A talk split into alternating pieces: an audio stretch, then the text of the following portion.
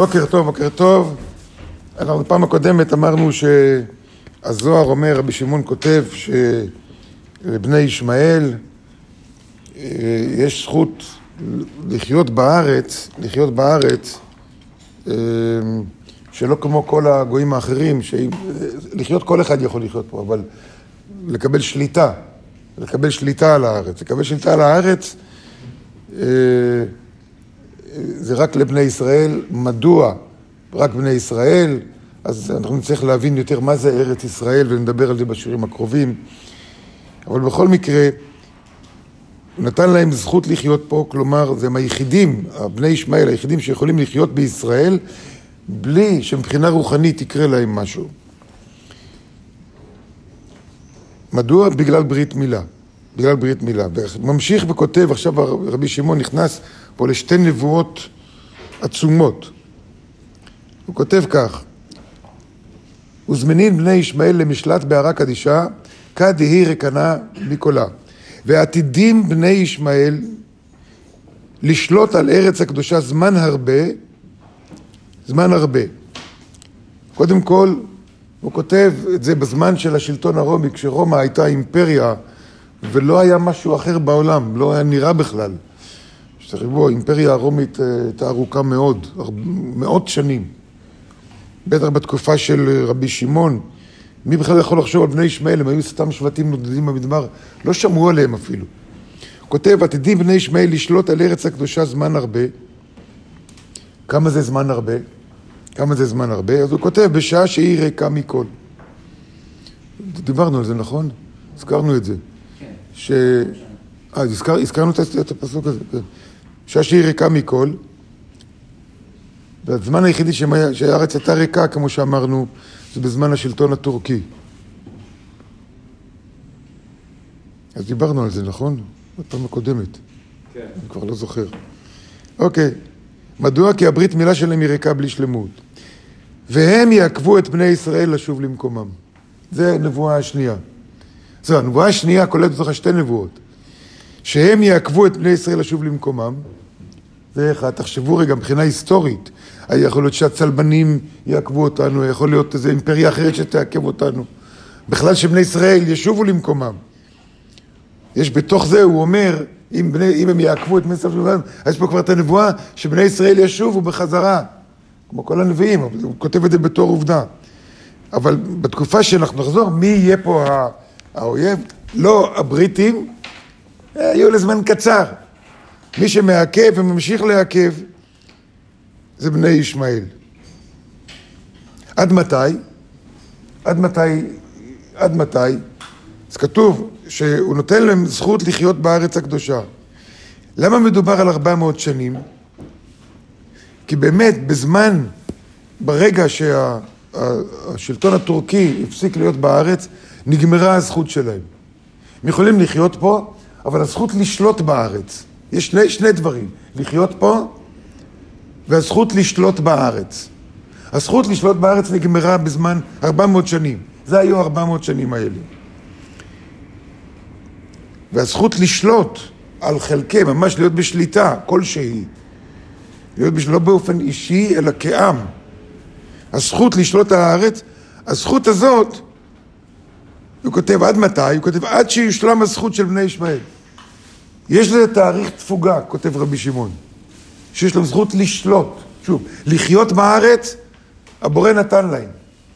הבורא נתן להם את הזכות לחיות בארץ. כן? אבל לשלוט על הארץ, על, אפילו לא פיסת אדמה קטנה. לשלוט, לא מדבר על בעלות, אלא שלטון מרכזי כזה, כמו... הוא כותב, נתן להם עד מתי? עד שיושלם הזכות. מתי תושלם הזכות שלהם? מתי תושלם הזכות שלהם? אז הזכות שלהם הושלמה. 400 שנים האלה עברו, והזכות שלהם הושלמה. אז למה יש בעיות עדיין? אז למה עדיין האויב שלנו, אויב במובן לא באופן אישי, אלא אויב שכל הזמן חוזר ומנסה לכבוש ולהציג, וטרור וכל הדברים האלה. מדוע? כי אנחנו עוד לא לקחנו על עצמנו את הזכות בחזרה. איך לוקחים זכות בחזרה? בצורה פוליטית, בצורה מדינית, בכוח, בלקנות אדמות, בלכבוש. הזכות שלנו על הארץ, צריך לזכור למה איבדנו את הזכות. מלכתחילה, למה הייתה הגלות? הגלות הייתה בגלל שנאת חינם. בגלל שלא התחשבנו אחד בשני. לא נהגנו כבוד אחד בשני. רק בגלל זה איבדנו את הזכות על הארץ. לא כי לא היינו דתיים כאלה או אחרים. זה לא זה. זה היה בבית המקדש הראשון. בבית המקדש הראשון, כשהארץ התפצלה לשתי ממלכות, היום בשפה שלהם היינו אומרים דתיים וחילוניים. זה בערך מה שהיה אז. בשפה שלנו אני מדבר. דתיים וחילוניים. מה? ממלכת יהודה?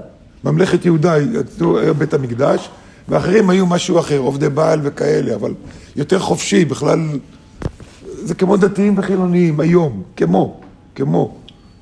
להבדיל, אבל כמו. זה כבר היה, את הדבר הזה כבר היה. זה לא הבעיה, הבעיה שנאת חינם. לא דתיים חילונים, הבעיה זה שנאת חינם.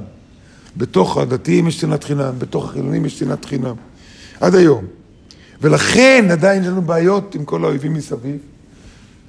ועכשיו אנחנו רואים את זה עם כל ההפגנות, את, את, את, שוב, ההפגנות האלה זה לא בעיה. השנאה שיוצאת מבעבעת שמה, מכל צד, מכל צד, אין צד פטור מזה. לא הימין והשמאל, הפרוגרסיביים הנאורים, יש בהם שנאה תהומית, ואצל הימניים והדתיים שנאה תהומית. רק לקרוא איך הם מדברים ולראות, הם... נורא. לכן עוד אין לנו זכות על הארץ, עוד לא קיבלנו את זה. טכנית, אנחנו פה. בגלל שמדי פעם היינו באחדות, אז כל פעם הצלחנו שיהיה לנו עוד מקום לחיות בו. אבל הארץ כולה היא שייכת לבני ישראל. אם, אם שלערבים מותר לחיות פה, לבני ישמעאל, מותר לחיות פה, מותר להיות פה. אבל כל עוד אנחנו לא באחדות, אז הזכות שלנו לא באה לידי ביטוי. עד שיושלם הזכות של בני ישמעאל. אז מה יש מיוחד פה בארץ ישראל? מה יש מיוחד בארץ ישראל? מה, זה משהו היסטורי? זה שחזרנו לפה זה משהו היסטורי? הבורא הבטיח לנו, מה עם כל החילונים שהבורא לא הבטיח להם כלום? או מבחינתם, הבורא לא קיים. נכון. מה זה ארץ ישראל? ארץ ישראל זה לא, זה לא מדינת ישראל. יש הבחן בין השניים. למדינה יש גבולות, לארץ ישראל. ארץ ישראל, הגבולות שלה לא השתנו מאז אברהם אבינו. לא חשוב מי שלט פה ומה היה גודל הממלכה. הארץ הייתה באותו גודל כל הזמן. מה זה הארץ הזאת? נדבר על זה בהמשך.